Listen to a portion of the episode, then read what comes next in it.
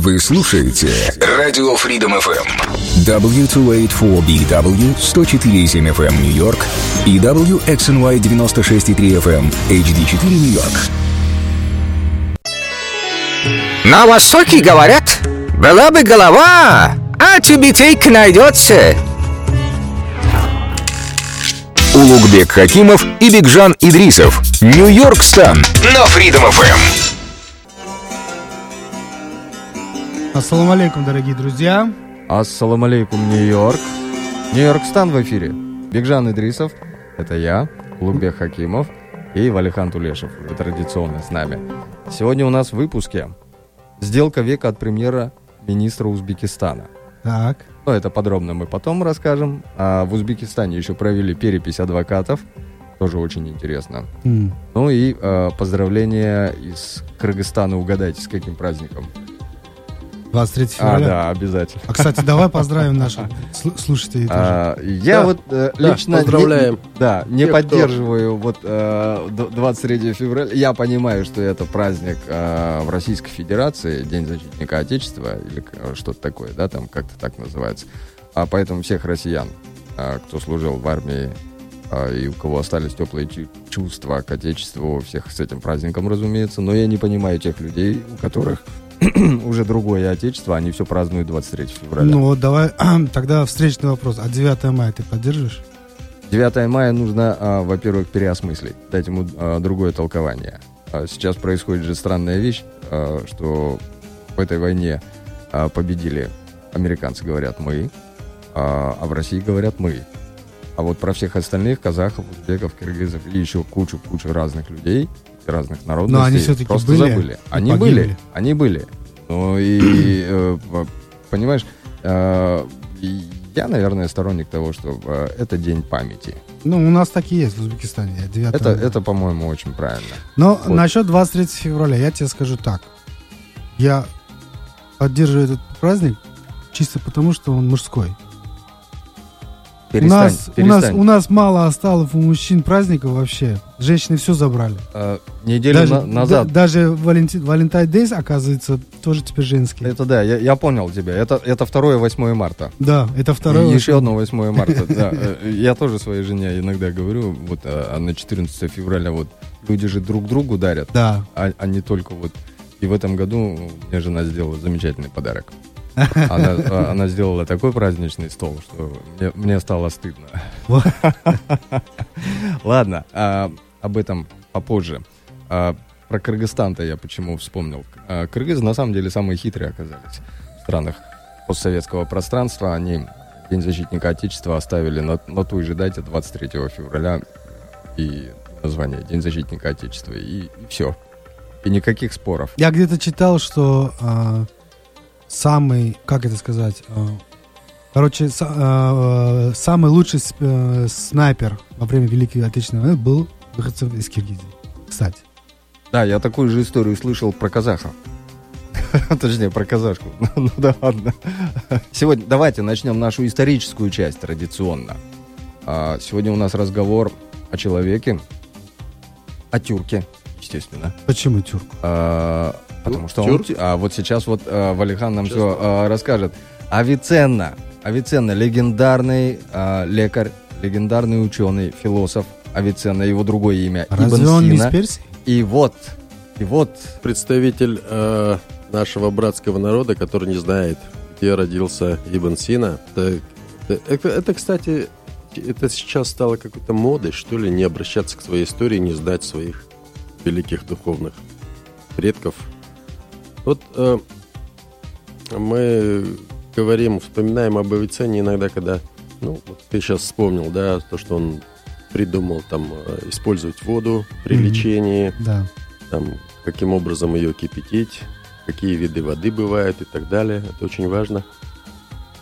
Опираясь на э, эти знания поверхностные, мы можем просто начать копаться в истории и, и найти именно вот те вещи, которыми эти люди стали очень знаменитыми, через которые эти люди стали знаменитыми.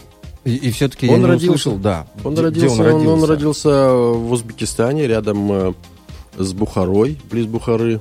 Афшан такое есть место. Но в то время Бухара принадлежала... э, Она принадлежала саманитским эфир, э, э, эмирам, ну да, вот, Вот. выходцы из Персии, да? не выходцам, она территориально была провинцией Бухара. Но это не значит, что там жили персы, М. понимаешь? Вот. Там Потому жили что тюрки. в этой империи... Мы знаем, что разные империи соединяли очень много народов. И в разных, на разных территориях империй, вот в Римской империи, э, Англия тоже была провинцией Римской империи. Франция, там Германия, там... Я всегда склонялся того, что он а, как бы из, Нет. из Фарси. Я тебе скажу, я тебе скажу, что есть э, такие мнения, что вот эти все вот восточные мыслители, они типа являются арабскими мыслителями. Мгм. Совершенно неверно. Аль-Фараби мы уже как-то говорили, что он из э, почти из э, Чемкенской, то есть из Чемкенской области, да? Это в Казахстане. Из Атра, рядом с Атраром, да? А, значит, э, Ибн Сина в Бухаре родился, там, ну, Тимур в Самарканде, да, и так далее, и так далее.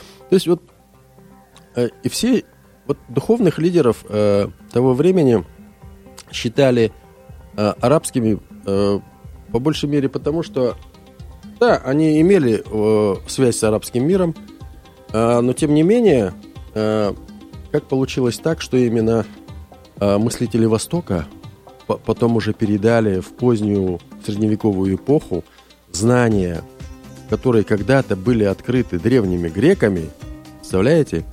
А, то есть они сначала попали, то есть они были открыты эти знания в Древней Греции, потом а, В Древнем Риме. Дре-. Древний Рим это поздний период развития э, вот этой древнегреческой философии. Там уже э, при э, когда Иисус Христос появился, начал как бы проповедовать свою религию, появилось христианство. Вот тогда на- началось увлечение э, отход от древнегреческих философских основ, от этих учений, Вообще а, Э, начался отход от пантеона древнегреческих Да, богов. да. А, Нет, не только от пантеона древнегре... от древнегреческой философии. Потому что на сцену э, истории пришла христианская религия. И ее надо было обосновывать, ее надо было объяснять всем. И в IV веке м, был такой религиозный деятель Август- Августин Блаженный, который занимался как раз вот р- э, объяснением того, что такое душа, как, как мы попадаем в рай, как мы там э, как христиане попадают в рай, как э, христиане возносятся, идея спасения обосновывал, идея сотворения мира. был. То есть вот, То есть Э, пытались ан- объяснить антология. учение Христа. да, философское объяс... давали философское объяснение э, христианства, потому что э, первые сподвижники э, Иисуса Христа, они были э, как э, сподвижниками, да, то есть они его были как друзьями, родственниками и так далее. Но в третьем, э, веках начался э, период философского осмысления этого христианской религии. И тогда появляется фигура Августина Блаженного, который начинает развертывать философские построения вокруг христианства. Понимаешь? Э, Я, то, что я говорил, идея спасения, идея перерождения, идея эманации, значит, от Бога, его идеи, как они проникают и так далее. И вот э, нас- в Европе наступает время, вот в Риме в частности, в Греции наступает время э, э, средневековья, так сказать, схоластики, засилия религиозной схоластики, которая име- на- начинается именно с э, Августина Блаженного. Но часть этих знаний сохраняется на Востоке, потому что Восток, то есть тот же Берут, э, э, тот же Багдад, да, все произведения Аристотеля, э, они были сохранены там. Потом э, эти произведения Аристотеля, они его сподвижниками, учениками и вообще знатью, которая хотела читать, хотела... э, Восток в то время был очень как бы такой насыщенный, насыщенный интересом к новым знаниям, потому что еще, еще мусульманство не появилось. Оно только начинало как бы вот в некоторых тенденциях да, а- обрисовываться, но еще не было э, Мухаммеда. Вот. А уже после рождения Мухаммеда, после провозглашения в VI веке э, мусульманской религии, э, вплоть до э, 9 века, тоже три, три года, ой, три века проходит, и там уже начинается философское переосмысление уже самой мусульманской религии. Вот что интересно. То есть история повторяется. История повторяется. Что интересно, э, предтечей, или, так сказать, учителем... То есть, когда в Европе забыли философию, она перемещается на восток. Она сохраняется на востоке. И на востоке появляются люди, последователи того же Аристотеля, их называют э, э, перипатетиками, восточными перипатетиками, то есть по наименованию э, метода, ну, перипатетики в греческом, по-моему, обозначают э, те, которые прогуливались вместе с Аристотелем, да, и получали знания ученики.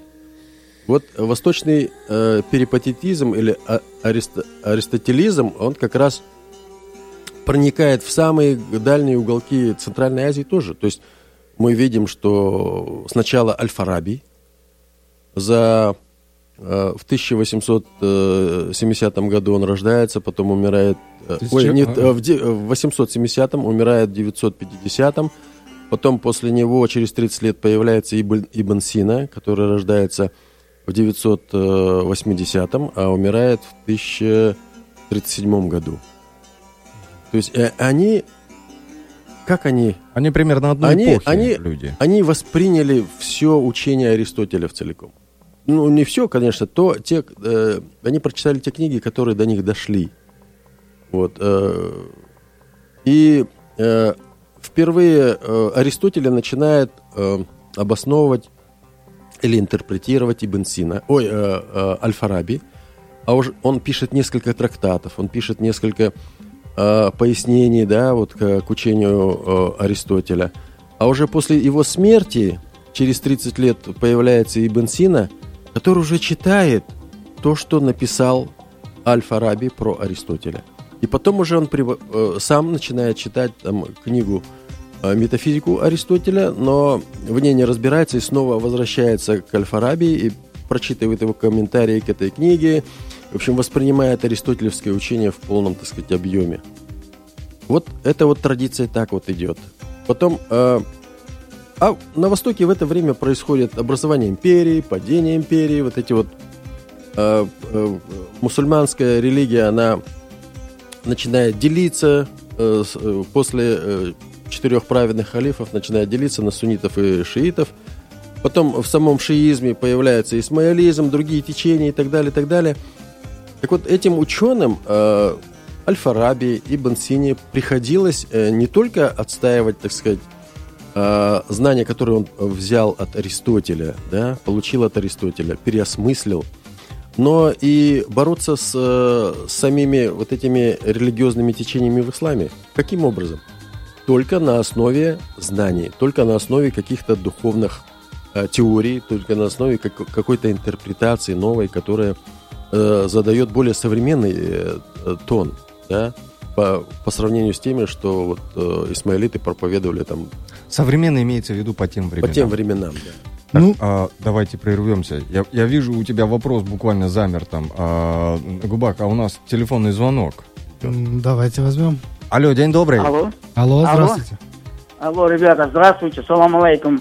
Салам алейкум. Добрый день. Да. Да. меня зовут Игорь. и я вас поздравляю с мужским днем. День Спасибо. мужчин. Это сегодня. И даже моя старенькая мама, 85-й год, позвонила в 7 часов утра и говорит, сыночек, я тебя поздравляю с днем Красной Армии. Дай Аллах здоровья. Есть люди, которые еще не забыли Красную Армию. Я хотел ей объяснить, мам, там была советская армия, то-то, нет. Она этого не понимает. Красная армия и все. Пускай будет так. Пускай будет так. Я хотел, я хотел немножко с вами не то, что там поспорить, а сказать, что, понимаете, ведь войну Вторую мировую выиграл не только русский народ, был Советский Союз. И все страны, входившие в него, их 15 республик, внесли свой вклад. Советский Союз, Америка, Англия, Франция, все воевали с фашизмом. Вот в Украине было 2800 героев Советского Союза, в Беларуси 800 человек. Даже капелька евреев, так сказать, тоже внесла свой посильный вклад, и даже не посильный. 135 героев Советского Союза на каплю населения. И 500 тысяч человек служило Красной армии, Да, да, да. в армии Советского Союза. Да, правильно. Это, да. это очень здорово. Конечно. И. Вот Вы, вы сказали э, Авиценна и все остальные мудрецы. И постепенно греческое учение Аристотеля продвинулось на восток. А ведь вы должны знать, что Александр Македонский Мы был знаем, мы, это- лучших мы об этом скажем. учеников. Мы об этом скажем. Одним из лучших учеников Аристотеля. Да. И благодаря, благодаря этим воинам всем, ведь с Македонском шла не только армия, а шли его философы, шли его друзья, шло учение, гре- греческое учение. Ведь Македония, в принципе, это часть Греции. И его войско было составлено в основном из Греции, греческая армия. И Да, вот да. благодаря не Авиценне, а немножко раньше, немножко раньше, за 1200 лет до этого, учение попало в Персию. В Персию и далее начало распространяться. Игорь, Поэтому война спасибо. это не всегда разруха, война это еще бывает и прогресс. Э, Спасибо. Вот так. Спасибо вам за Пожалуйста, звоночек, спасибо здоровы, вам ребята. за замечание. Удачи вам. Да. А, Еще Всего раз с праздником хорошего. вас, да. Все, с праздником, спасибо. Спасибо. Единственное, хотел бы э, ремарку короткую сделать, что, э, а мы и не говорили, что Авиценна принес э, учение Конечно. Аристотеля на Восток, а, а он изучал его, да, оно уже было на Востоке. У нас реклама, немножко музыки, оставайтесь с нами на Freedom FM. Улугбек Хакимов и Бигжан Идрисов. Нью-Йорк Стан на Freedom FM. Ассаламу алейкум, друзья. В эфире Нью-Йорк Стан. Еще раз всем привет. А, и мы продолжаем нашу часть э, рассказа а, об Авиценне, а, и- известном также как Ибн Сина. У тебя, э, я так понял, комментарии У меня есть, какие-то да, к звоночку, комментарий. да? Ну, вот э, к предыдущему звонку понятно, что произведение Аристотеля и, кстати, список э, книг, которые сам Аристотель э, написал и э, предлагал прочесть Александру Македонскому, Александр Македонский возил с собой. Действительно, да. И с войском Александра ездили тоже поэты, художники, философы, так сказать, журналисты, масс-медиа в того времени, да. Блогеры, блогеры. Блогеры того времени, да. Вот это было интересно. Но я вам скажу, что после э, падения империи Александра Македонского прошло огромное количество лет. За это время эти книги, э, которые он первый раз, наверное, привез, э, в том числе в Центральной войне, они да- давно сгнили. Но самое главное, что труды Аристотеля продолжали издаваться, переиздаваться много-много-много раз. И после нашествия, то есть и после Александра Алекса- Македонского. Александра Македонского. То есть эти книги попали в Бухару, они, они были в Самарканде, они были наверняка потом уже и в крепости Аламут у исмаилитов, да, то есть э, э, все знания и в, Каи, в Каире были наверняка, то есть и так далее, и так далее. То есть эти все знания, они переиздавались. Потом, почему именно в Центральной Азии появилось э, вот такое э, прочтение, э, своеобразное прочтение Аристотеля и интерес проснулся к аристотелизму, как к целостному учению, потому что э, Центральная Азия э, была тоже, э, как Гумилев своей говорил, в, э, в фазе своего роста, в фазе э, пассионарного развития. То есть э, Центральная Азия э, того времени, она набирала мощь, силу, появлялись ученые, там появились большие города и все остальное. Поэтому в этих городах э, знать, э, власти и так далее, так далее, которые э, вынуждены, то есть должны управлять государством, народом и так далее, люди, эти люди, они получали эти книги, они э, покупали эти книги, они ездили, когда ездили там в Мекку, там в Хадж ездили, они э, брали оттуда, по пути заезжая в Берлу, там, и то есть там были типографии того времени, которые как бы вот это все печатали, понимаете, или рукописные издания были. То есть вот- мож- можно назвать Аристотеля одним из самых а, продаваемых Да, авторов да. а, Только авторское право, да, авторское право, конечно, ему никто не платил. Вот. Э, Поэтому вот этот цен- центральноазиатский феномен восточных э, э, последователей Аристотеля, перипатетиков, очень важен сейчас, потому что именно они заложили вот этот основной фундамент и, раз- э, и развили далее учение Аристотеля в сфере медицины, в сфере астрономии, в сфере математики, в сфере музыки, э, в сфере э, политических наук и так далее, и так далее.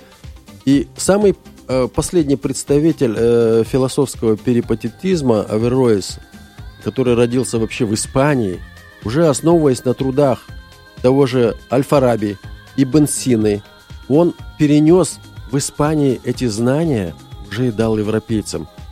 Э, После э, того, как э, христианская инквизиция все это выжигала и так далее, и так далее. Все эти знания Были в этих, утрачены, этих книгах, они были утрачены. И вот э, один из последних представителей, как раз Авероис, он передавал эти знания европейцам. Вот такой круговорот знаний. Вот да, а, поэтому, природе. поэтому говорить о том, что, э, например, Аль-Фараби называли вторым учителем после Аристотеля. Он э, э, написал э, огромный заключительный труд, но его не могли найти.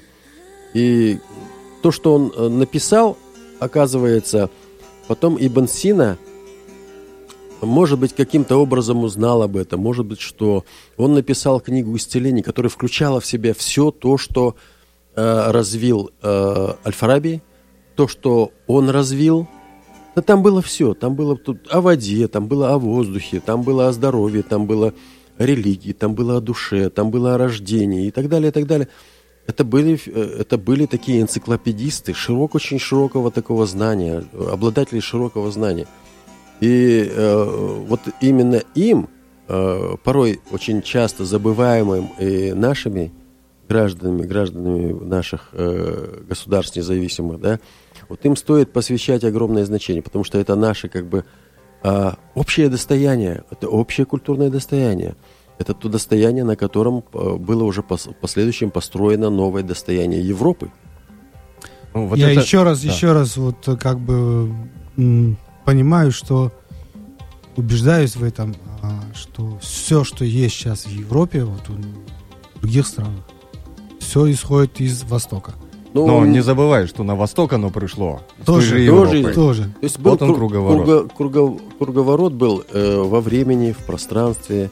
Э, кто-то на, на пиках, на кончиках своих сабель э, нес э, типа цивилизацию, да, а кто-то передавал именно цивилизацию через книги, через э, изучение, через создание вот своих школ. То есть Ибн Сина, Авиценна — это один из тех столпов, который, э, которому человечество обязано многим. Очень я бы так сказал. да. Потому что именно э, вот после Аль-Фараби и Бенсины появились вот так называемые эти лечебницы, госпиталя, которых в Европе тогда еще не было. Там Мгм. были частные лекари, но вот таких вот больших э, учреждений, где там лечилось бы там Именно системой. 50 человек или 100 человек, да, Ну вот в- это я прерву, да, в то время а, впервые было сделано вскрытие, правильно?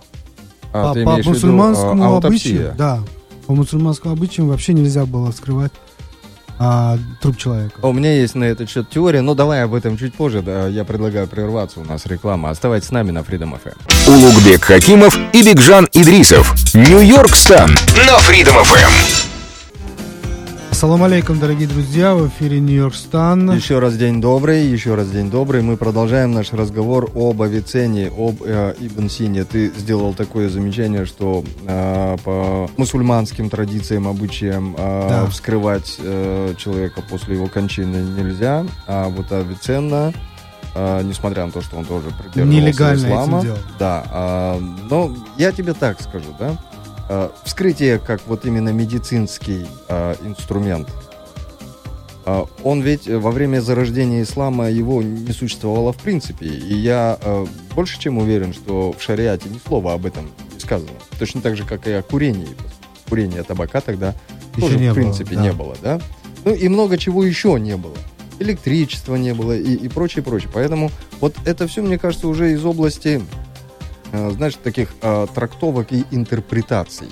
А что можно, а что нельзя. То есть каждый имам э, в силу своего понимания его учения, э, он трактовал то или иное э, знание, которое э, люди приносили, открывали. И вот Авиценна Ибн Сина в этом смысле, он, конечно, э, поскольку он очень много своих исследований, своих трудов посвятил именно медицине, он был не просто на, на пике науки, но это вот как Валихан правильно заметил, э, ему приходилось бороться вот с религиозными догматами. а, причем с мусульманскими, с Да. исламскими. Причем э, пора того времени она была очень... э, Я говорил уже, что она находилась на взлете. Центральноазиатский регион этот находился на, на взлете. И э, в 16 лет уже Ибн Сина, э, до 16 лет он э, уже наблюдал, как идет врачевание, да, у нас, как лечили то- в то время. И э, он добился больших успехах, потому что в 16 лет пригласили лечить самого эмира Бухары.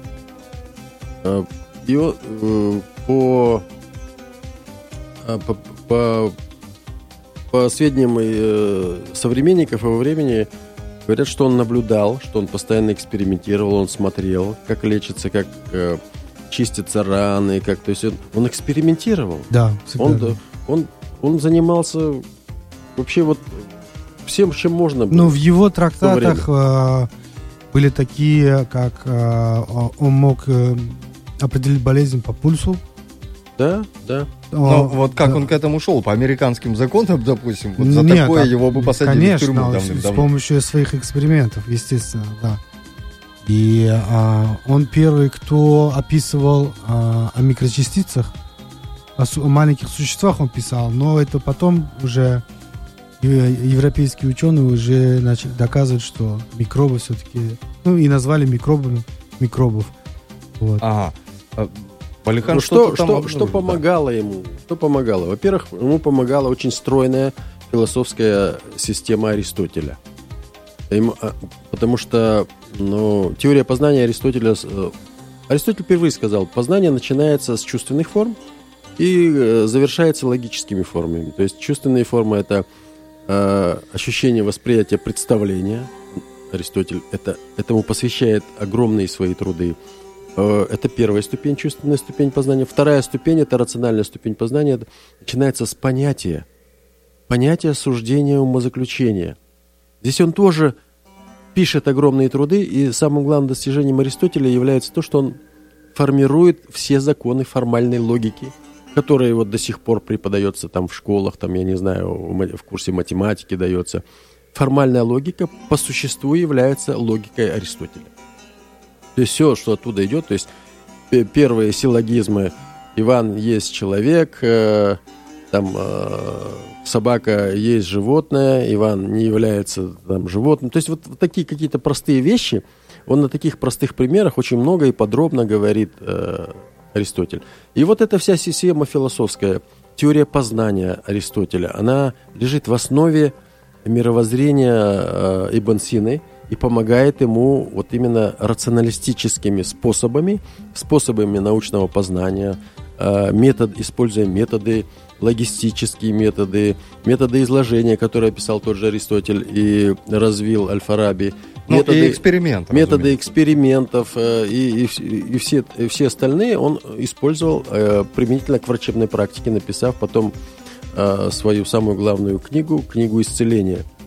Вот я как бы об этом хотел сказать. Ну, в данный момент сейчас а, Которая, Эта около... книга, кстати, э, проникла тоже во все уголки Европы, в том числе э, в Израиль э, того времени, да, так скажем, да, то есть э, Сирия, там, Палестина, все эти регионы в Дамаск, в Багдад, там, во все, во все эти города, и все ими пользовались. А мы можем представить, что как это помогло другим странам и народам лечить своих больных, как это помогло врачам, как это помогло философам, которые э, в книге исцеления видели не только там инструкцию, как резать там живот, там как Да. вырезать э, там что-то, э, какую-то там прыщ там или что-то еще, там как делать операцию на голове, как чистить уши там и все остальное, но и как пить воду. То есть там была метафизическая картина мира, что такое человек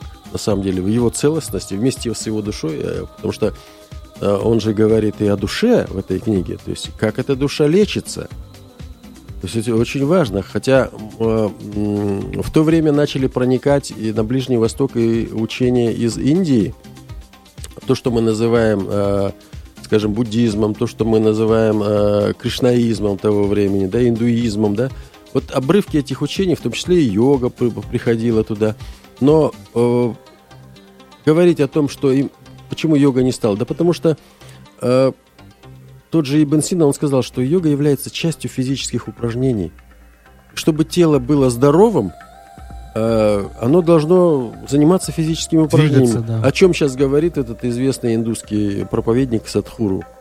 То есть здоровье тела заключается в его движении, в его нагрузках, в постоянных физических занятиях, чтобы поддерживать физические кондиции человека.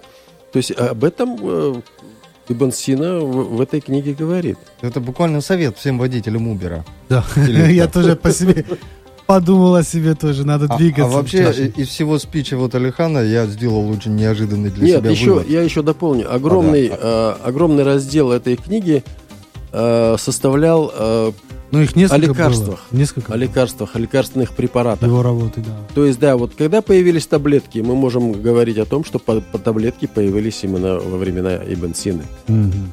Понимаете? Потому что он То есть мы не можем утверждать, что это лекарства. именно он. Мы не а, можем изобрел, утверждать, а, Но вот, вот да? эти пилюли, которые они скручивали руками из разных трав, и которые Да. надо было там сосать для того, чтобы голова перестала болеть, и которые там э, снижать давление, все остальное, да, они смачивали водой, там кто-то глотал, кто-то ел. Ну, то есть вот эти практики все были конкретно, досконально описаны Ибн Синой в этой книге. То есть вы можете представить себе, что фактически он один заменил вот э, медицинский университет там, да. Ну, э, по подсчетам, около 5000 заболеваний он описывает. Как лечить их? Пять тысяч заболеваний? Да. Ума сойти. я так и 1600 лекарственных препаратов. 2600 Описал. лекарственных препаратов. И причем, заметьте, да, он, он лечил болезни. а 1400. не симптомы, как сейчас фармакологические компании. делают. 1400 э, э, растительного происхождения. Причем он сам прожил почти 70 лет. Я не знаю, как вот там э, с Ибн. А, не, не 70, 50, 57.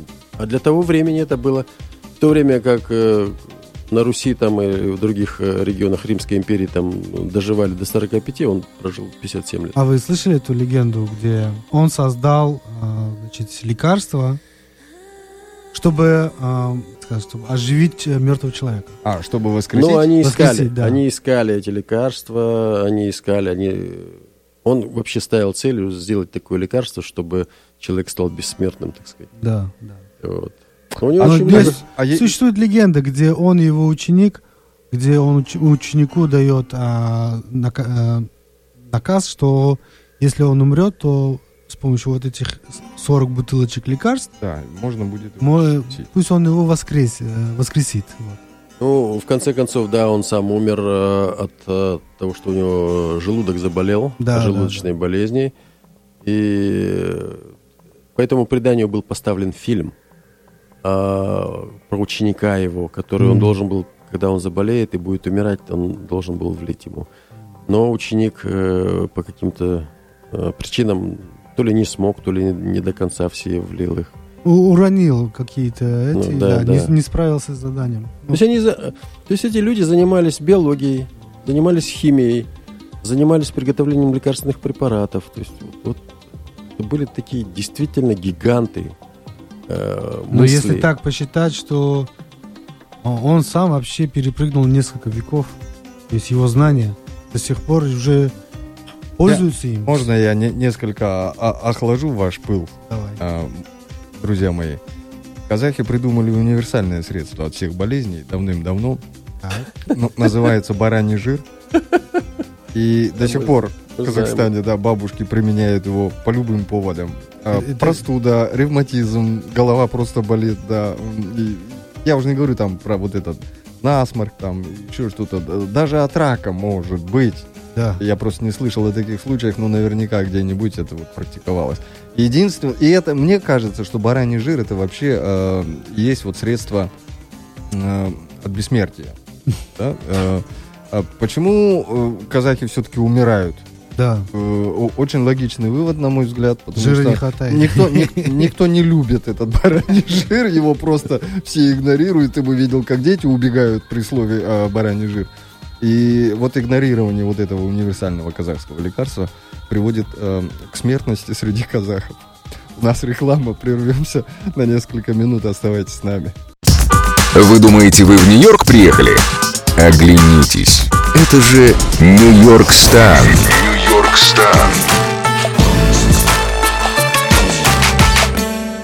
Ассаламу алейкум, дорогие друзья. В Еще раз эфире, всем привет. Да, Йоркстан. а, У нас, да, да, э, да. Давай ты, давай ты. Окей, а, а, у меня просьба, во-первых, а, к нам присылают э, какие-то видео, потому что мы не можем их смотреть, потому что звук идет прямо в эфир. А, То есть мы не можем открыть видеофайл. Да, не можем открыть видеофайл. Так что или нам звоните, Или хотя бы пришлите description, описание, а что там в Да, этом видео, или- чтобы да, мы понимали. напишите. Мы его даже просмотреть не У можем, нас к сегодня много подарков.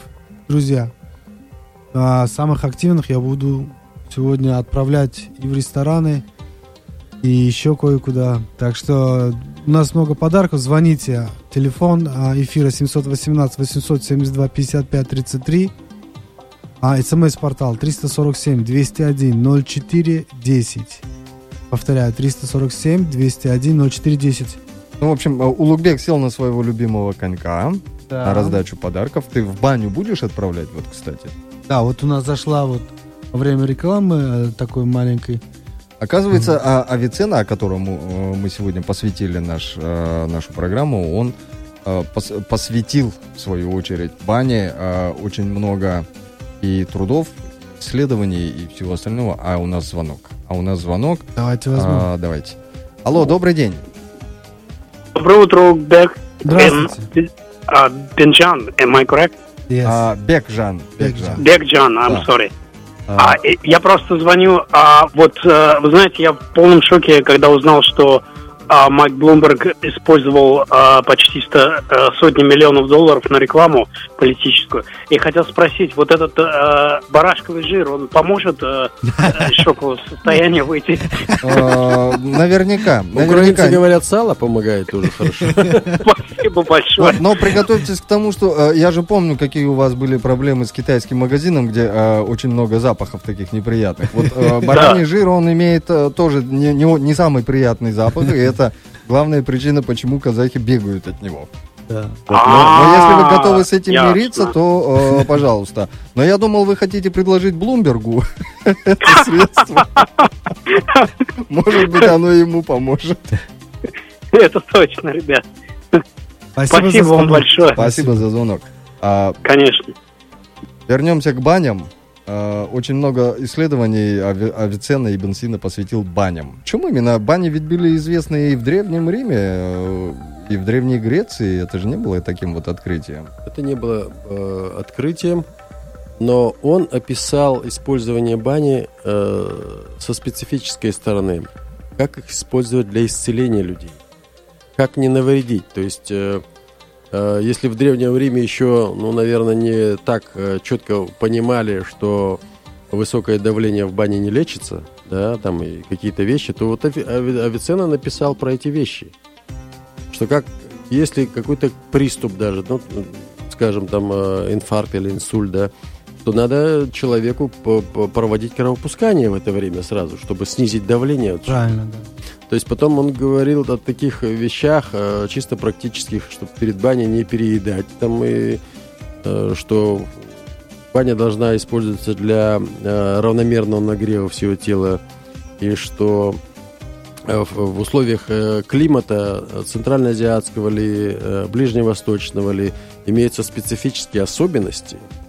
Возьмите особенность э, ра- различия между турецкой баней, да, где там э, на полу лежишь на горя- горячем Хамам. подога- хамам там, и, да, и возьмите э, отличие с русской баней, где, где вы можете там нырять, значит, э, Холодную холодную После воду парилки или, сразу или в холодную. снег, да. То есть То есть какой-то каких- контрастный. В каких-то вещах существуют вот эти различия, бо- более тонкие э, основания для того, чтобы организму не навредить.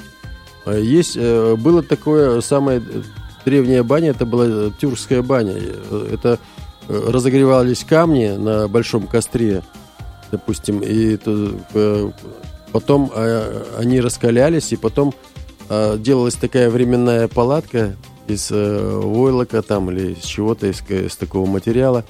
И вот э, По люди... сути, парилка. По- Да, было очень, был очень сильный жар, и э, эти камни, они были рядом с ручьем, есть эта банька такая была в палатке рядом с ручьем, с, хоро- с холодным проточным, э, тюрки э, тоже так мылись. Э, европейские вот это было ученые- для меня действительно э, Европейские открытием. ученые говорили, что ну там тюрки вообще там не моются там и так далее, и так далее. На самом деле все это было. Ну, э, это- я с тобой абсолютно согласен, Да. это неправда, что Да, конечно. кочевники не мылись, потому что, ну, кочевали-то они всегда рядом с Это водоемами. французы до Людовика XIV вообще не мылось. Да, и именно поэтому они придумали парфюм, чтобы отбивать... Да, вот да, это, э, не да, я эту историю тоже слышал. А, вернемся к достижениям Авиценны, к медицинским. У нас буквально парочка минут. А, лекарства, бани, а, что еще? Ну, А, диагностика. У него трактат о пульсе, то есть он по диагностика, да, э, была очень хорошая. Э, Потом мероприятия для путешественников. То есть что с тобой брать, как путешествовать, как э, кушать, да, вот в пути. Простые были рек- рекомендации. Трактат у него был о сексуальной силе, да, то есть как Даже мужчина должен, да, готовить, что он должен Жалко, там у нас есть. время заканчивается. Описана диагностика, там профилактика, даже лечение сексуальных нарушений. Э, У него был также трактат о том, как смешивать уксус и мед. И как это смешение в разных пропорциях помогает от лечения э, других болезней. Ну вот, э, он исследовал массу вот этих цикорий, да, вот Почему цикорий вошел в оборот тоже Европы, да, то есть почему цикорий стали использовать для лечения тоже? Потому что Авиценна написал трактат о цикории, к примеру.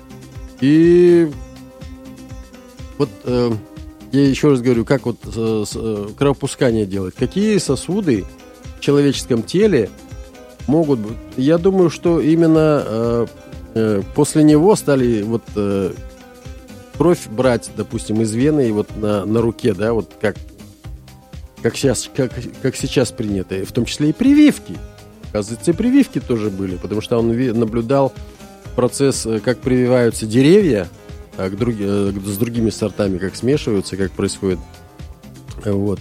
Использование э, различных лекарственных препаратов помогало каким-то образом ну, снять, ну, я не знаю, была ли в то время а- аллергия, но какие-то вот такие вот э, пограничные ситуации, наверное, все-таки были. И очень много. Это так, трактат ог- огромный.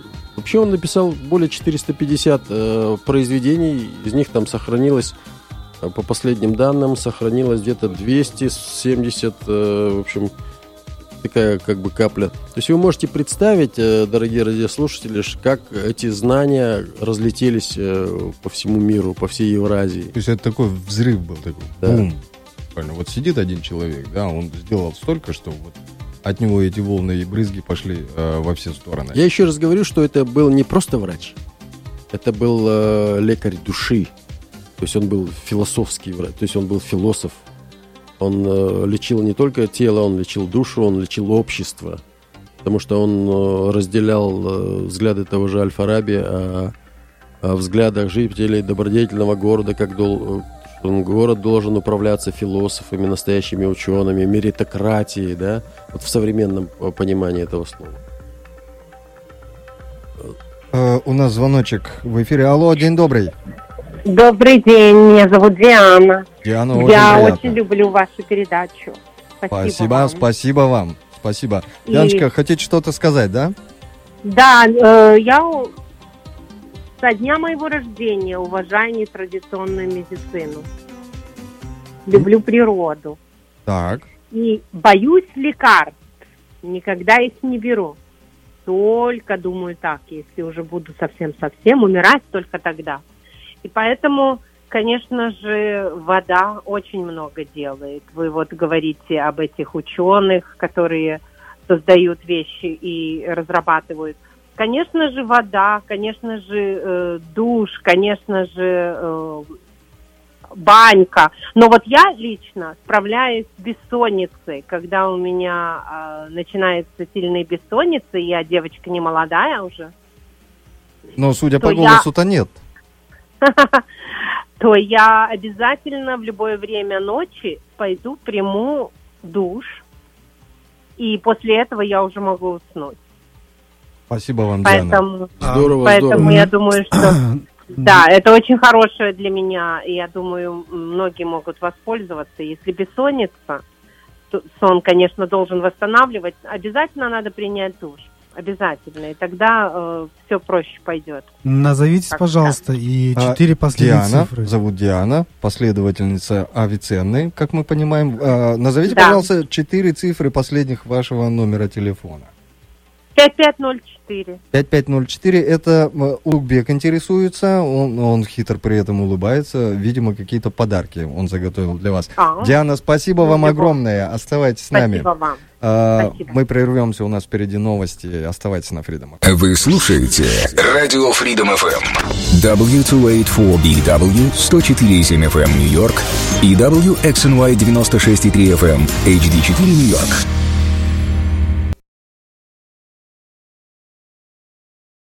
Как ни кричи, халва, халва, а во рту слаще не станет.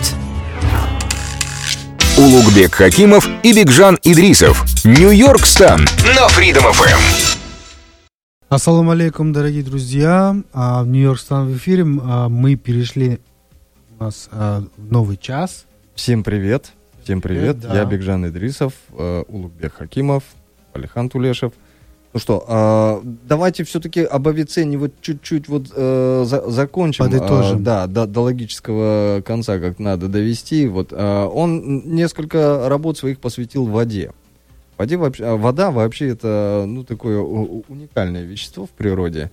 И его исследования, ее исследования, исследования воды, они ну, всегда интересны. И- Ну, расскажи вот и- тот случай, который ты мне рассказал. А, Я, я боюсь, что это гораздо больше времени займет, чем вот... э, И это, наверное, не так интересно, как вот то, что сделал Авиценна. Ведь э, кипячение воды, как ты сказал, да, Да. он э, не то чтобы он придумал его, да, а он просто обосновал и предложил. И предложил. Э, Это да. а для чего, собственно говоря, нужно кипятить воду, чтобы обеззараживать. Ну, как он это описывал, сделать, да. для уничтожения маленьких существ. Это вот о микробах мы говорим. А, Потому что в свое время он написал, что вода различается, она разная, она морская, горная, болотная, рудная, родниковая, минеральная и так далее, и так далее. То есть он исследовал вот эти вещи.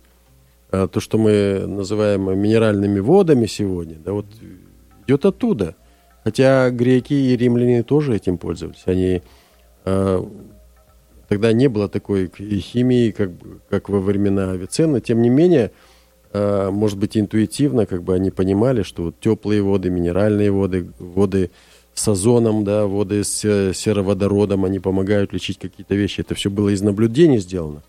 И то, что но, писал... но вряд ли интуитивно это делали в Древней Греции. Мне Ну, так с- кажется, что они тоже не дураки. там Способом они- тыкания и ошибок, я думаю, Метод научного О- тыка. Опыт, Да, опыт, да. опыт набирался, опыт набирался, систематизировался, но не обосновывался так, как это было сделано Авиценной. То есть э, Авиценна тут же писал, что самая плохая вода это болотная, и в ней много постороннего привкуса и постороннего запаха, там много-много всяких, как то есть ты говоришь, стоячая вода. веществ, да. микробов. Они, наверное, тогда не знали это слово все-таки. Да. Вот. И э, что ее необходимо докипятить. Такие воды нужно исправлять, говорит он. Густую воду улучшает кипячение в ней чеснока, лука или парея. А, и всю дурную воду улучшает уксус. То есть он утверждал. Умывание холодной водой и ее питье полезно при пористой коже. То есть, но вредные с людям с высоким холестерином и варикозным расширением вен, это уже наши ученые сейчас добавляют. Но его э, раздел о воде, который он в книге исцеления написал, он используется сейчас, я вам скажу, почти во всех медицинских вузах э, в качестве дополнительного э, научного знания.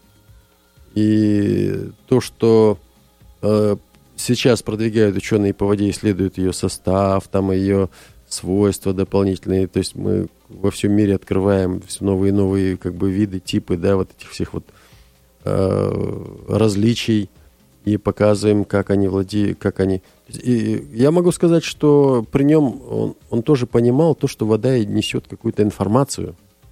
Вода носитель информации. Вода да, носитель доказано информации. учеными, и да. когда он говорит, что надо там э, мыться там в хорошей воде, там или та или иная вода тебе поможет, а это не поможет тебе вода. То есть он знал, что вода несет какую-то информацию, целебные свойства. То есть это очень важно. Я, я думаю, что э, вот э, по-настоящему э, такими должны быть современные врачи, которые должны вот эти нюансы четко-четко знать. а, и в своей практике медицинской использовать. Чаще бывает так, что вот у нас на постсоветском пространстве врачи, ну, эти вещи не знают. Вот ты сейчас, сказал... Ну, не только на постсоветском пространстве. Да, вот ты сейчас только. сказал насчет а, уксуса, да. Я недавно прочел статью, что, оказывается, а, вот эта новая технология кето, которая помогает а, избавляться от лишнего веса, да. да. Опять же, основывается на авицене, получается, потому что они используют яблочный уксус, и 2-3 ложки, чайные ложки на, по, по утрам натощак, вот. Опять же, получается, вот как бы опять от авицины. Так, То есть он, он, он, он, не... он написал список э, вот этих всех трав, там э, огромное количество трав и их свойства, и как эти травы влияют на организм человека. То есть он тогда уже, это, была, был каталог, систематизация. Ну, у него не только в медицине были, у него и в астрономии были, и в механике были достижения. То есть мы в этом плане говорим, что это действительно был великий ученый своего времени, который опередил века. Более того, оказывается, сегодня Улугбек, допустим, для себя сделал открытие, а я для себя сделал это открытие вчера. Mm-hmm. А, Авиценна был тюрком. Да. А, а, родился в Бухаре, и это греет мое сердце, на самом деле. Узбеков, казахов, киргизов, э, всех наших централизиатских братьев, тюрков, татар, Э, турков и так далее, так далее. Это греет сердце, действительно. Ну, мы не то чтобы поздравляем их всех с этим, да, но действительно э, ученых такого калибра, как Авиценна, э, их всегда-то было немного. Но ведь он почему и стал успешным лекарем, потому что... Потому что а, их приписывали к персам, потому что он служил со сасанитской знати да, там. Я не об этом. Там... Я, я, я о том, что э, почему он стал успешным лекарем, да, а, потому что он прежде всего владел философией. А это вот то, что, на мой взгляд, не помешало бы любому врачу современному, будь то там в Казахстане э, или здесь, э, в, в Америке. Вот. Ну и еще один вывод, который я сделал из сегодняшнего рассказа, Алихан. Спасибо тебе, кстати, огромное за этот рассказ. Еще один э, вывод, что, оказывается, э, мы с тобой, Улугбек, ученики Аристотеля. Ну, опосредованно. Ну, э, я не уверен, что весь мир, теоретически. в этом плане весь мир ученики Аристотеля, потому что он э, всю современную теорию познания он как бы опередил, он дал ей направление, путь. Это радует тоже. А, поэтому, друзья мои, вот такие сегодня у нас а, случились в Нью-Йорк-стане открытия. Ну а теперь давайте перейдем к нашим новостям, наверное, да? Улугбек Хакимов и Бигжан Идрисов. Нью-Йорк Стан на Freedom FM. Подожди, давай а Мы что, выполним просьбу одну, да, человек написал поставить песню, а можно прозвучит песня «Зеленоглазое такси». Только вот. не Боярского. Давайте мы это чуть попозже. А, Хорошо. А, буквально вот а, я коротенько о, о новостях из Узбекистана. Все-таки уже официально а, объявили об отмене системы прописки. Замглавы МВД Азиз Икрамов об этом заявил. А, уже с 1 апреля, предполагают. 1 перво... апреля это как это? Это вот буквально да. через э, месяц с небольшим. То есть исчезнет, никому не верь. Исчезнет э, вот этот департамент, который, как его, не знаю. Прописки, да? Да, где будет выдавать эти прописки. Вряд ли он исчезнет. Домовые он, он книги. Будет, он, про, он, он займется чем-то другим. Ну а то, что 1 апреля, я вам так скажу, друзья мои. Это будет шутка, а, я В Казахстане и в Узбекистане э, правительству верить нельзя не только 1 апреля. А, там вечное 1 апреля в этом смысле. Вот, но тем не менее, вот а, единственное, они сообщили, что изучают опыт Японии и Малайзии. Угу. Наверняка это нужно, поскольку я не уверен, что именно американская схема годится для э, там Узбекистана или Казахстана. Ну, пусть изучают, посмотрим. Посмотрим, посмотрим, что из этого выйдет вообще. Да. Улугбек Хакимов и Бигжан Идрисов. Нью-Йорк Стан на Freedom FM. Вот еще новость. Премьер-министр Узбекистана Абдулла Арипов э, сделал такое, я не знаю, это, я бы это назвал так, big deal, большая сделка. Mm-hmm. А, вот что он предлагает. Помнишь, да, Валихан, мы обсуждали э, перспективы вступления Узбекистана в ЕАЭС, mm-hmm. Евразийское экономическое э, содружество, или как оно там? Да? Евразийский экономический союз. Э, союз, да. И э, ты говорил, что Узбекистан вроде как туда э, не собирается. Я наоборот говорил, раз они уже э, вякнули где-то на официальном уровне, значит собираются. И действительно, премьер-министр что говорит – а, Узбекистана. А в настоящее время изучаются плюсы и минусы вхождения в ЕАЭС. А сейчас, э, как он говорит, стало очень много политологов, говорит, э, говорят, что мы потеряем независимость. Непонятно, в чем видится потеря независимости. Кому мы отдадим независимость, как бы говорит он. Вот кому? Мы вынесем вопрос на рассмотрение, пусть решит парламент. Ну и одним из плюсов вступления Узбекистана в ЕАЭС премьер-министр Узбекистана назвал, я даже не знаю, вот э, как это прокомментировать. Э, он говорит, после вступления Узбекистана в ЕАЭС узбекские мигранты, которые работают, допустим, в России, Мгм. сэкономят деньги на патенте. На патентах.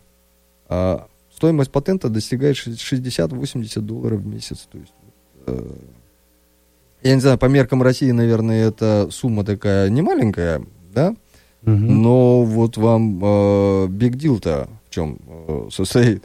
С одной стороны, независимость страны, с другой стороны, патент дешевле. Эм, Калачом заманивают. Но я вам скажу, что экономический союз это он союз для того, что создан, чтобы для свободного передвижения товаров, капиталов, рабочей силы, вот, и услуг, сферы услуг.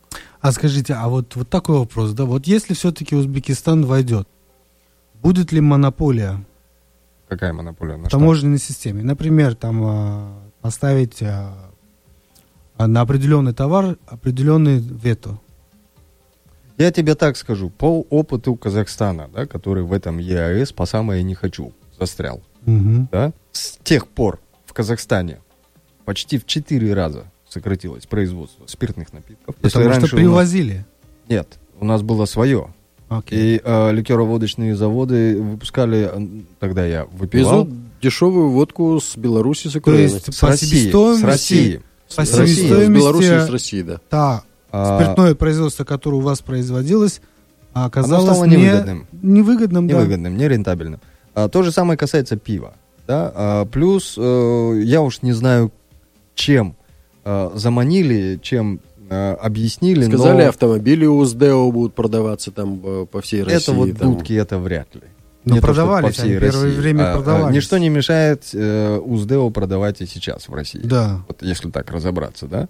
А, здесь э, ни при чем таможенные пошлины. Но я к чему веду? К тому, что э, от вступления в ЕАЭС Казахстан не, не то чтобы ничего не выиграл, а очень много потерял. Вот чисто с экономической точки зрения. Ну, можно посмотреть э, в качестве примера на ту же Белоруссию. Э, там батька все время стонет по поводу того, что там здесь несправедливо, там несправедливо, ну и все остальное, да, и ему периодически. Или посмотрите на то, как происходит там... То есть в экономическом этом якобы равноправном союзе там заправляет э, российская сторона. М. Вот и все. То есть, когда То есть выгодно, они диктуют. когда выгодно, Они да, не просто диктуют. они будут говорить, да, мы сейчас всех пускаем, всех узбеки, приезжайте к нам, работайте, а потом вводят квоты. Белорусам сказали, да, мы вам э, по нефти будем отпускать свободно, там по 137 дела, а потом вводят внутренний налог на нефть, и для, берл- для белорусов нефть повышается. И говорят, да, белорусы, пожалуйста, продавайте у нас все, что хотите, а потом им делают э, остановочку. Таких вещей очень много. То есть, Ну, да, И да. понимаешь, в чем штука? Допустим, в Казахстане э, запрещена реклама спиртных, алкогольных напитков, э, вот где бы то ни было, в медиа, там, на телевидении, на радио, там, в газетах, везде, да, на, на билбордах нигде нельзя Мгм. рекламировать. Но вот казахстанская команда играет в КХЛ, э, континентальная хоккейная лига, э, команда из Астаны. И когда идут трансляции матча, допустим, а большинство команд из России, на российских площадках, вот спортивных, где хоккей идет, Там все, реклама- забрендированная рекламой алкоголя. Пиво, водка, там все, что хочешь. Русский стандарт, там тебе, да, вот. А, и, и вот эти матчи транслируют в Казахстане. Я как-то спрашивал министра э, нашего информации, а, а как с этой рекламой быть? Она же ведь нарушает наше законодательство. Они замазать э, эти щиты не могут. Ну никак. Они, единственное, что они придумали, они приостановили трансляции хоккея в Казахстан. Ну вот глупость. А Когда я начал интересоваться темой, откуда взялся, вз- взялась вообще вот эта идея за- запретить рекламу там алкоголя, пива и всего остального? А, И мне так не- недвусмысленно дали понять, что это ветер из Москвы дует. И когда нашим производителям э, стало, ну, не, не очень интересно рекламироваться, а как без рекламы продавать, да? Все, пожалуйста. Но и с автомобилями тоже будет. То же самое. Будет, потому что сейчас э, э, наши люди покупают автомобили через э, Армению. Через Армению Имеешь везут. зарубежные машины? Зарубежные машины. В Армении там... Раньше э, через Грузию возили. пере- переходные Ну, там- Арабские Эмираты, это, это тоже... Армения вступила в Евразийский экономический союз э, не так давно, и у нее есть какой-то там период, не знаю, они растамаживают там по своим по армянским ценам, по, по армянским тарифам, да. Ну вот, а, а наши теперь говорят, а что значит по армянским тарифам? Значит, там ниже? А почему у нас высокие тогда? То есть это, это неразбериха в тарифах, в тарифах тоже будет. Потом весь доход от тарифов, а, от внешней торговли таможенной, всех, от всех поступлений таможенных, он делится э, в э, Пропорции. пропорциях. Э, Самая большая пропорция, конечно, у Российской Федерации. Они там забирают, по-моему, 80 с чем-то процентов. Потом идет Казахстан, который получает там 7 процентов от всех таможенных поступлений. И потом Беларусь. Ну, потом уже и Армения теперь пошла, и теперь уже Кыргызстан стал членом экономического союза. Но у нас на, на, на границе с Кыргызстаном тоже не разбериха. Ну, у нас вот а, в, в Фергане, как вот ДЭО, да, автомо- автомобильный магазин, ой, завод, он когда выпускал, он отправлял в Россию а, машины, я помню, это было 2005-2006 год. А, и эти машины продавались в России там 3-4 тысячи долларов. Там ДЭО, скажем, да, вот обычная маленькая машина. Но у нас в Узбекистане она стоила 15-20 тысяч долларов.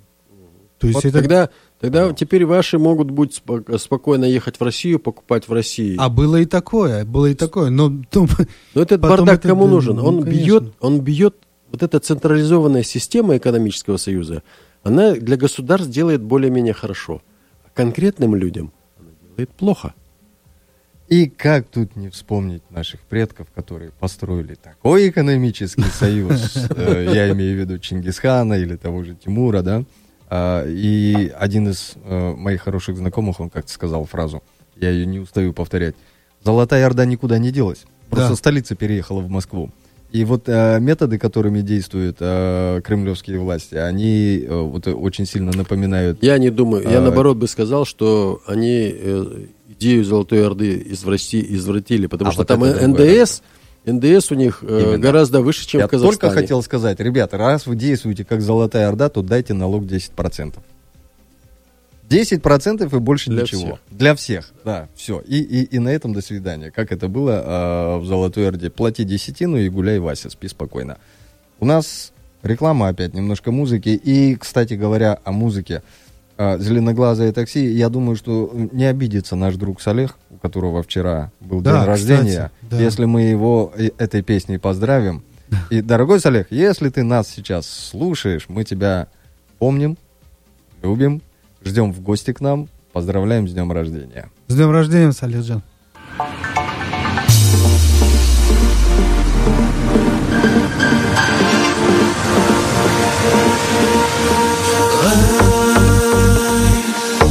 Slips right by you.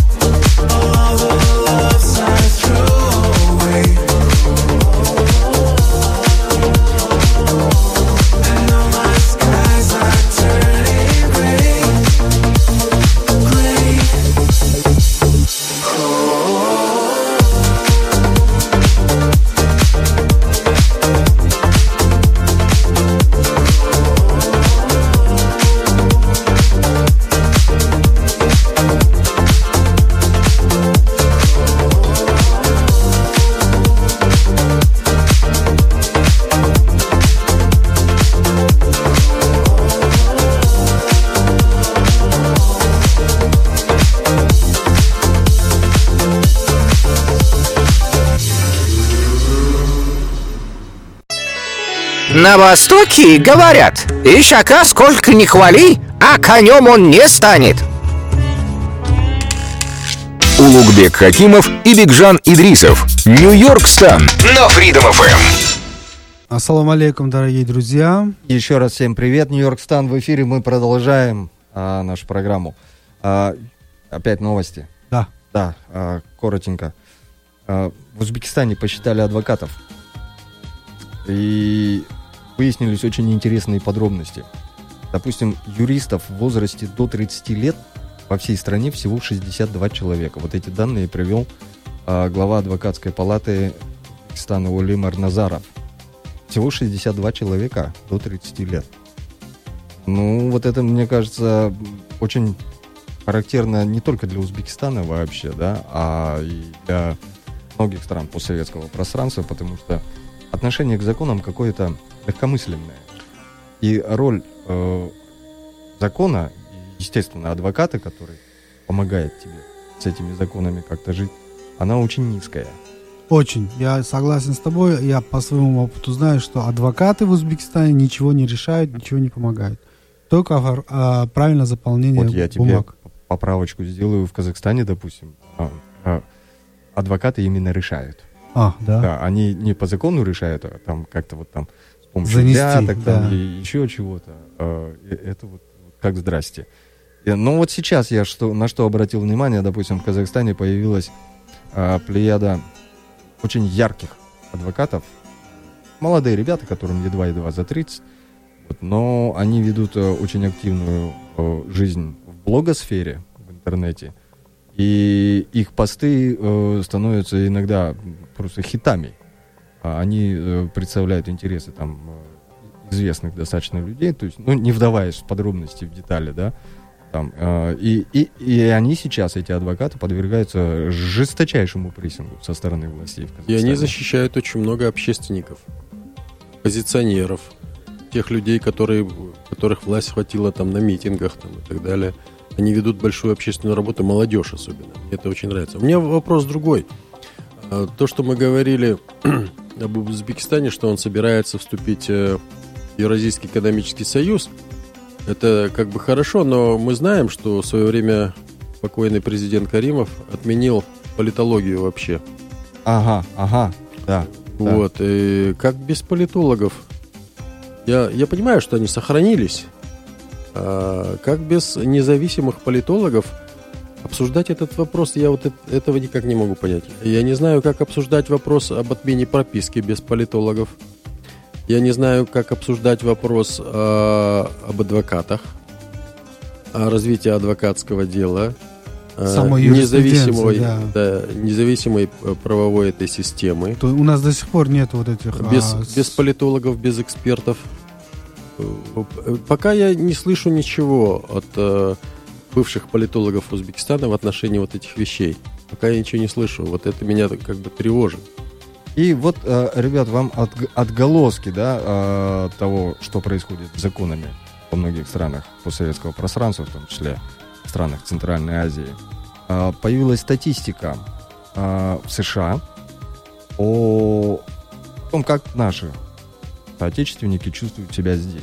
Ну, например, по итогам 2018 года США были арестованы 101 гражданин Казахстана, а, Узбекистана, извиняюсь, 75 граждан Казахстана, 29 из Кыргызстана и 22 из Таджикистана. Погоди, я тебя прерву. Арестованные это За нарушение иммиграционные? за разного рода А, правонарушения. окей, общие. Так. Не- да, не, неважно, да. А, а вот депортировали за преступления на территории США уже по 37 граждан Казахстана и Узбекистана, 11 из Туркмении, 10 из Кыргызстана и 7 из Таджикистана.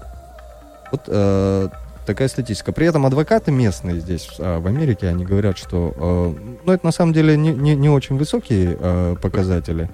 Вот, э, но многие наши соотечественники, приезжая сюда, они сталкиваются с тем, что здесь закон превыше всего. И это становится шоком. А, но что спасает? Вот этот страх, который внутри сидит, который мы привезли с собой сюда, а, он, я же, я же до сих пор дергаюсь, когда вижу полицейского на улице. Я, я съеживаюсь, я жду от него какого-нибудь подвоха внутренне. Я- этому нет логического объяснения никакого.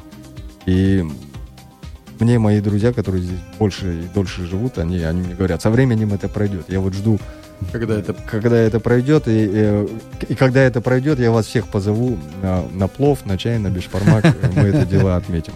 Вот я предлагаю прерваться, у нас реклама. Оставайтесь с нами на Freedom FM. Улугбек Хакимов и Бигжан Идрисов. Нью-Йорк Стан на Freedom FM. Ассаламу алейкум, дорогие друзья, еще раз. Еще раз всем привет. Нью-Йорк Стан продолжается. У нас буквально э, минут 20 времени осталось. Я постараюсь уже очень быстро. Обама против Трампа. М, как бы они никогда э, очно между собой не конкурировали. Но вот э, появились кое-какие цифры, статистика, особенно в иммиграционной э, политике. Э, и угадайте, кто же из этих двух персонажей э, наиболее рьяно а, относится к мигрантам. Ну, я думаю, Трамп. Он со времен своей переизбирательной, как бы... Это вот, понимаешь, да, а, чудо. Чудо, которое а, медиа творят с нами каждый день, а, потому что статистика показывает а, следующее. В 2013 году, допустим, да, тогда Да. Обама был президентом, из США депортировали 432 281 человека. 281 человека. Так. А вот в 2018 году, для примера, 337 тысяч. А, я, я, я, я тебе скажу, это мое мнение чисто, что Обаме просто повезло.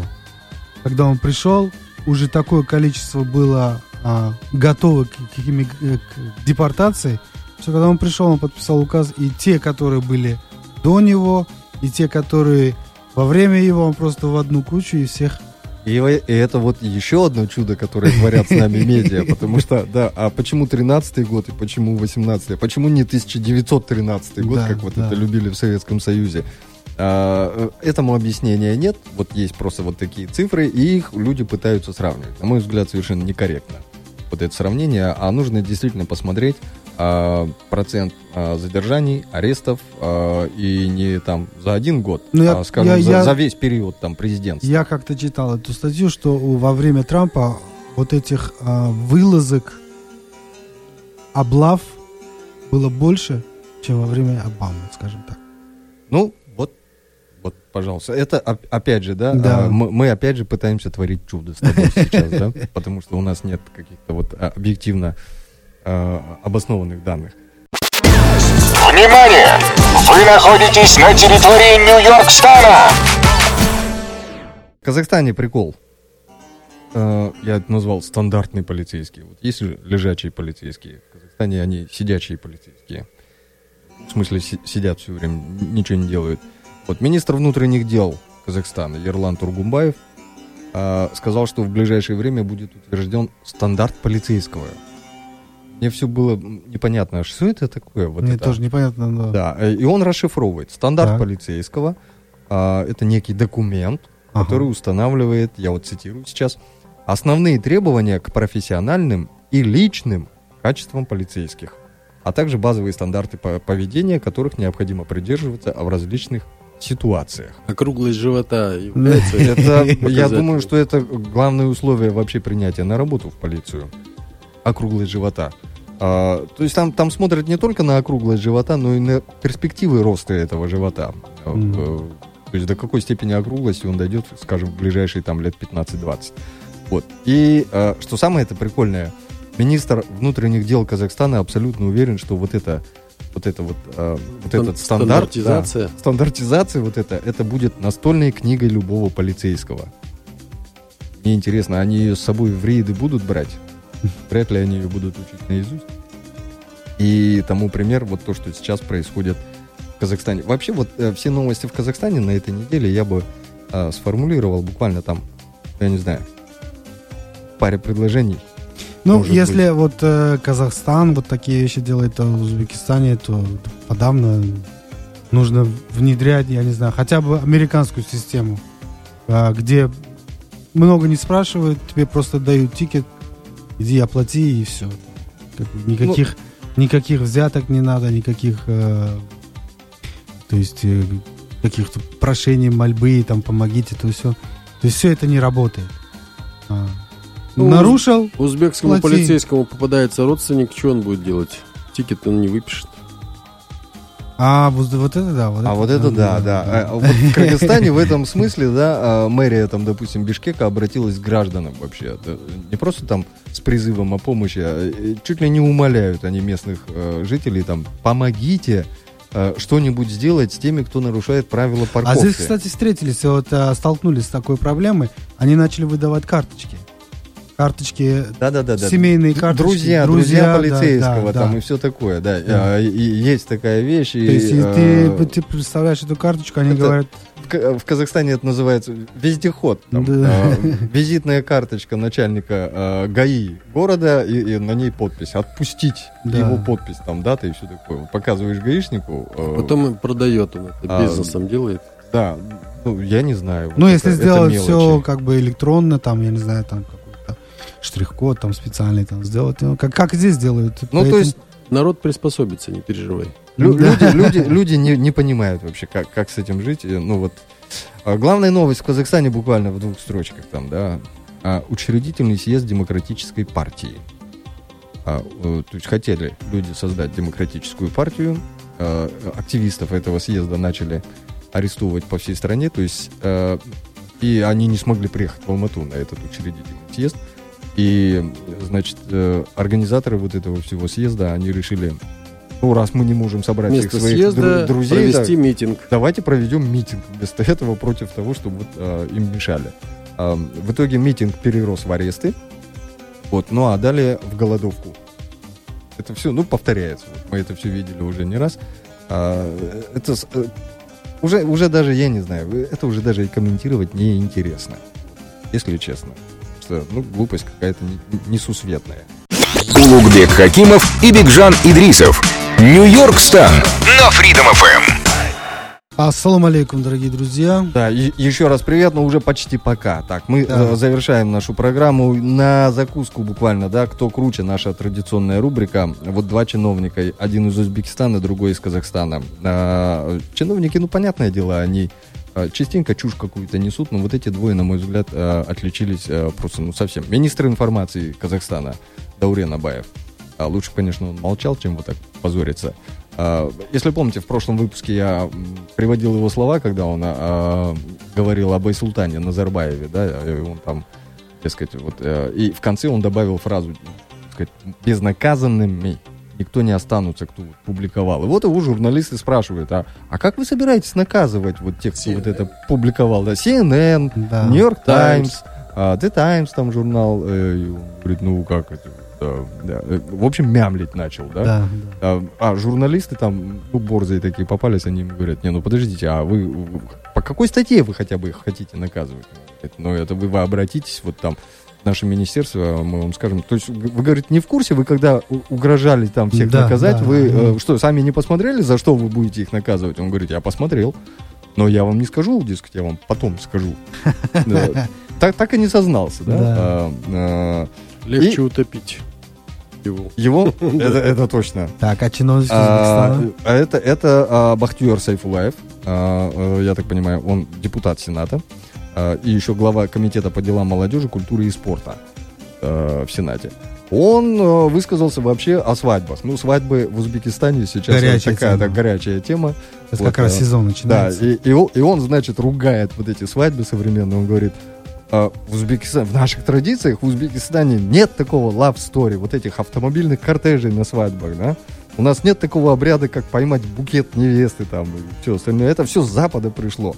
Так. Вот. Ну и, и дальше он говорит, до сих пор наблюдается проведение пышных свадеб. Предпринимаются меры для предотвращения таких свадеб. Мне стало интересно, а какие меры? Что они гоняются за ними? Они их арестовывают? Что они с ними делают? Вот с теми, кто вот, да, пышные свадьбы а, проводят. В общем, да, везде договорники. Все там договариваются и все. Не, я, они- вам, они- я вам скажу. Э, Не, ну дальше свадьбы, делают- свадьбы, не свадьбы. В несколько частей. Они в- за 19 год в Узбекистане родилось более 815 тысяч детей. Это больше, чем э, во всех остальных, мож- я не знаю, во всех остальных ли республиках Центральной Азии, но э, больше, чем, Чем в Казахстане, раза, это точно. э, да, больше, чем в два раза, чем в Казахстане родилось. То есть то- такое, я же, ко- думаю, такое я, же количество Я думаю, почти- эти свадьбы э, не мешают э, узбекскому вот, вот он народу. что говорит, что о, вот, да, а, Размножаться. Бахтиер а, Сайфулаев, он говорит, что ребята, вот эта тема, она актуальна еще и сто лет назад была, и он там приводит слова Мгм. известного джадидиста Ма- Махмуха Джабихбуди, который говорил, что необходимо средства тратить на науку и религию вместо Мгм. роскошных свадеб. И вот эти слова Сайфулаев приводит сейчас, дескать, тогда бы мы развивались как европейцы. Вот. А, С наукой я еще как-то соглашусь, а вот э, тратить деньги на религию для меня вообще... Подожди, подожди. То есть он вначале привел аргумент, что все пришло С Запада. Запада, Да, да. а теперь давайте мы все это будем вкладывать, чтобы... Да, чтобы развиваться как на Западе. Как на Сначала он Западе. сказал, на за- да, западное нам не надо Да, в наших да. свадьбах, а потом говорит, будем, мы бы развивались как на Западе. Вот два таких вот случая, э, клинических, я бы сказал, Да. э, из Узбекистана и из Казахстана. Кто круче, на ваш взгляд? Первый вообще случай тупой, на мой взгляд. И Вообще второй тупой. тупее. Второй тупее точно. Потому что... То есть я правильно понимаю, что вы затрудняетесь определить, да? Нет, Нет. Первый, первый получается прямо тупой, Да. а тот такой завуалированно тупой. Да, да нет, ну первый тоже он так всячески вуалировался по-разному и так, и сяк. Там. Главное, очень честно смотрит в камеру э, Мгм. мерзавец, а другого слова я подобрать не могу. И, э, и врет, понимаешь? Вот врет. Этот хоть, э, э, по- а вот, по-моему, в Узбекистане он врет э, неосознанно, а этот прям же осознанно, мерзавец. В Узбекистане он еще там приводит э, слова Джадида, Ой, ну какого-то э, там да. историческую подоплеку. А, там. по- про нашего министра Абаева уже давным-давно ходят мемы и говорят, так это а, есть слова назидания Абая, нашего великого писателя, мыслителя казахского. А, про него говорят а, слова назидания Абаева. Вот это я, я сказал, что вот э, это вообще э, некое созидание Абаева. Что он там говорит, не, не всегда понятно, что он э, созидает. Вот. На этом у нас, друзья, все. Еще раз всех с праздником, с 23 февраля, даже несмотря на то, что я лично этот праздник не поддерживаю. Но вот э, Костя Артемьев, который уже здесь в студии, он нас уже порадовал этой фотографией Трампа в солдатской форме времен Великой Отечественной войны, в советской солдатской форме, да, и он вас тоже с праздником поздравляет. Встречайте Костю Артемьева. Всем пока. На Востоке говорят, одной рукой два арбуз не поднять. Улугбек Хакимов и Бигжан Идрисов. Нью-Йорк Стан. На Freedom FM.